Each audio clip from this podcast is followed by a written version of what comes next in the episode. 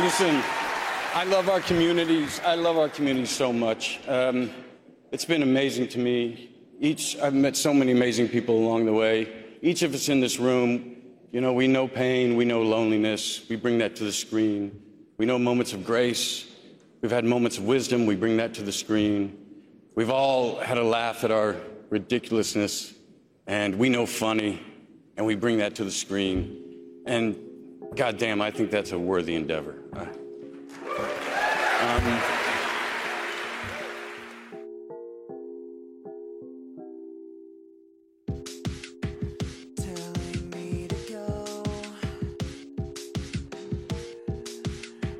Brad Pitt ha rivelato di avere una malattia piuttosto grave durante un'intervista rilasciata a JQ. Si tratta di un disturbo che ha pesanti conseguenze sul suo rapporto con altre persone perché consiste, sostanzialmente, nel non riuscire a distinguere i volti. In pratica, l'attore 58enne ha difficoltà a riconoscere chiunque, anche i suoi stessi figli. Ha detto che è malato dal 2013, ma sembrerebbe che nessuno gli creda e vorrebbe conoscere qualcun altro con questo tipo di problema. Are an actor? No, I'm a stuntman.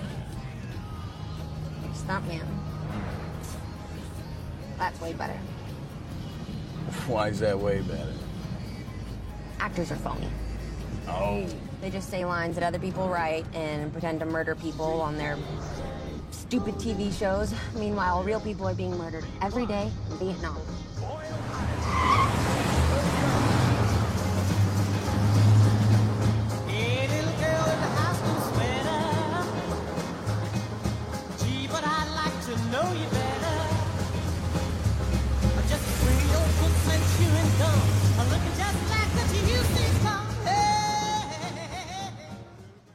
Il disturbo, da cui è affetto Brad Pitt, si chiama prosopagnosia, un termine che deriva dalla fusione di due parole greche, prosopon, che significa faccia, e agnosia, ovvero ignoranza, ed è nota anche come cecità facciale.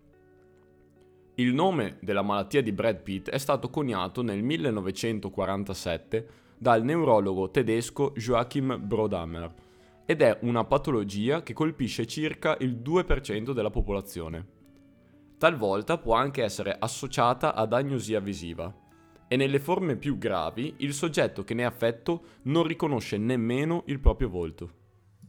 La prosopagnosia è un deficit cognitivo-percettivo del sistema nervoso centrale e può essere di due tipi. Acquisita, quando è dovuta a una lesione nell'area temporo-occipitale dell'emisfero cerebrale destro, e può essere conseguenza di un infarto dell'arteria cerebrale posteriore o di un'emorragia cerebrale. Oppure congenita, quando invece è presente dalla nascita per cause sconosciute, in un encefalo sano. Questa patologia sembra essere dovuta principalmente a un malfunzionamento dell'area cerebrale denominata giro fusiforme, in cui avviene l'elaborazione e il riconoscimento dei volti. So you and I, if we were married, I would, no, for example, okay?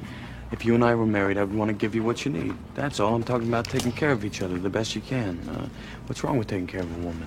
She takes care of you. You'll have a hard time finding a woman like that these days. Shoot, you think so? Mm-hmm. I don't know. Lightning could strike.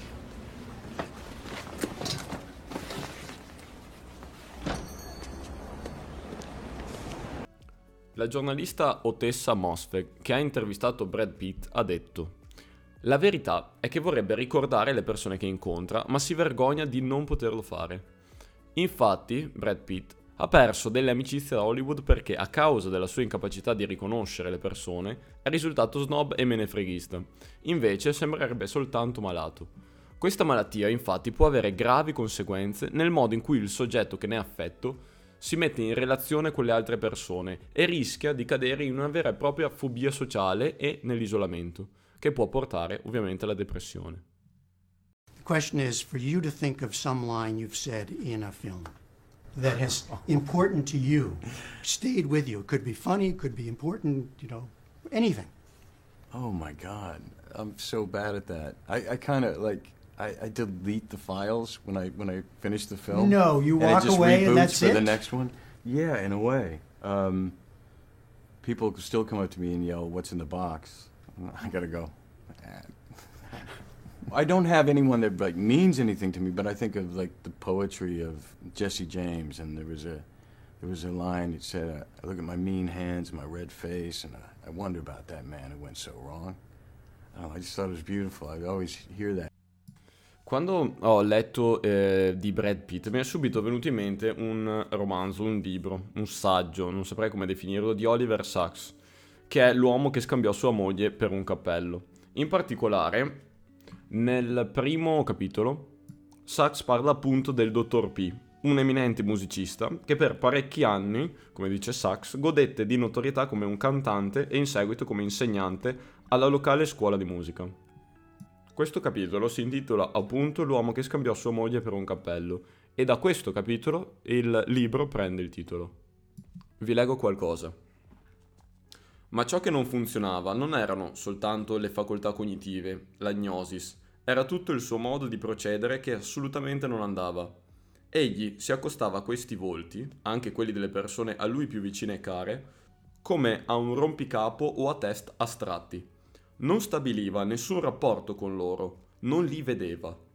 Nessun viso gli riusciva familiare, non lo vedeva come un tu, ma lo identificava come un semplice insieme di tratti, un esso. Vi era quindi gnosis formale, ma nessun accenno a una gnosis personale. E questo si accompagnava all'indifferenza o alla cecità verso l'espressione. Un viso, per noi, è una persona che si affaccia, vediamo per così dire la persona attraverso la sua persona, nel senso latino del termine, il suo viso. Ma per il dottor P non c'era persona, nessuna persona all'esterno, nessuna persona dentro. Signori, questo è un vecchio amico mio, colonnello Hans Landa della SS. Buongiorno. Signori, è un piacere. Gli amici della vedetta ammirata da tutti noi, questa gemma propria della nostra cultura, saranno naturalmente accolti sotto la mia protezione per la durata del loro soggiorno. Grazie. Gorlomi? Lo pronunzio correttamente? Uh, sì, uh, corretto. Gorlomi? Per cortesia, me lo ripeti ancora. Gorlami. Mi scusi con me? Gorlami. Ancora una volta. Gorlami. E come si chiama lei? Antonio Margareti. Ancora? Margareti. Un'altra volta, ma adesso vorrei proprio sentire la musica delle parole. Margareti. Margheriti. E lei? Dominic De Coco. Come? Dominic De Coco. Bravo, bravo. Ich glaube, meine Kamerafreunde müssen ihre Plätze finden. Lasciatemi vedere i vostri biglietti. Ich glaube, für einen Star von Ihrem Status wird es nicht allzu schwierig gewesen sein, Premierenkarten für Ihre Freunde zu besorgen. 0023, 0024 non sarà troppo difficile di trovare. Arrivederci. Arrivederci. Arrivederci. Arrivederci.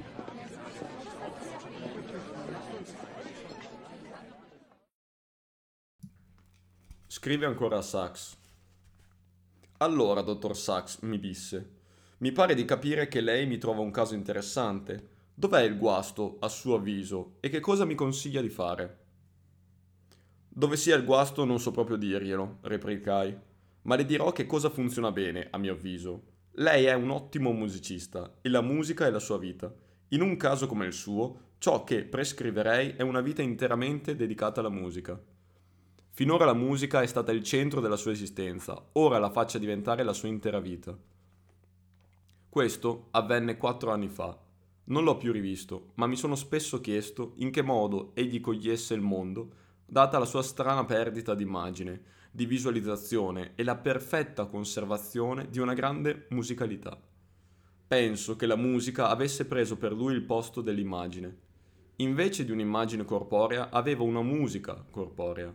Ecco perché era in grado di muoversi e agire con tanta disinvoltura, ma si bloccava completamente, confuso, se si interrompeva la musica interiore. Lo stesso succedeva con l'esterno, col mondo.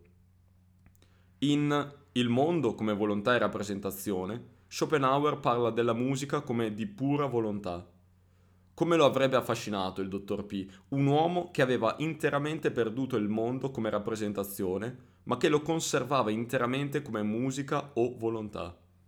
E per fortuna, questo durò sino alla fine, perché nonostante il graduale progredire della malattia, un tumore massivo o un processo degenerativo nelle parti visive del cervello, il dottor P continuò fino all'ultimo a insegnare e a vivere la musica.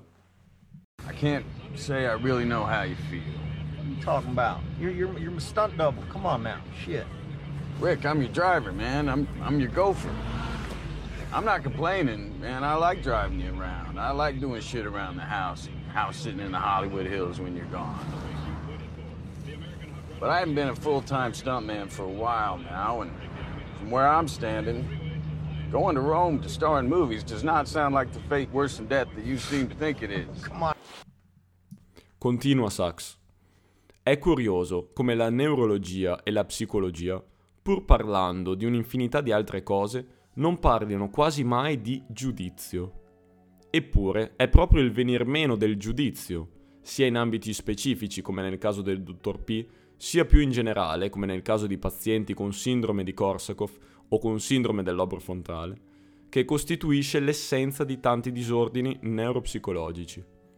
Del giudizio e dell'identità che possono esserne le vittime, la neuropsicologia non dice mai nulla. Eppure, vuoi in senso filosofico, kantiano, vuoi in senso empirico ed evolutivo, il giudizio è la nostra facoltà più importante.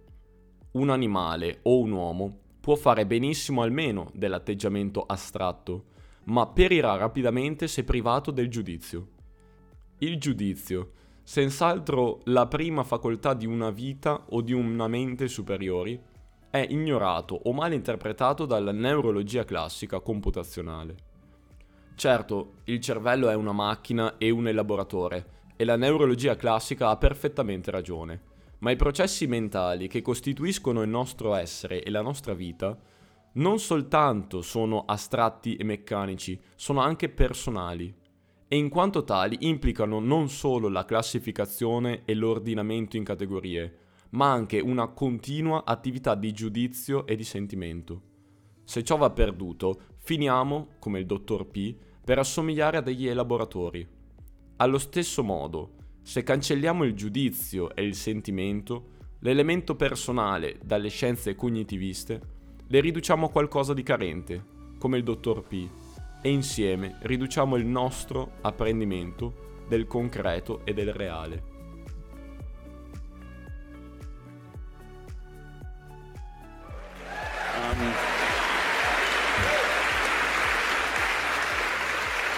I've been banging away at this thing for 30 years. I, I, I think the simple math is some projects work and some don't, and there's no reason to belabor either one. Just get on to the next and keep telling stories. Thank you for this. My love and respect. Enjoy the evening, because tomorrow it's back to work.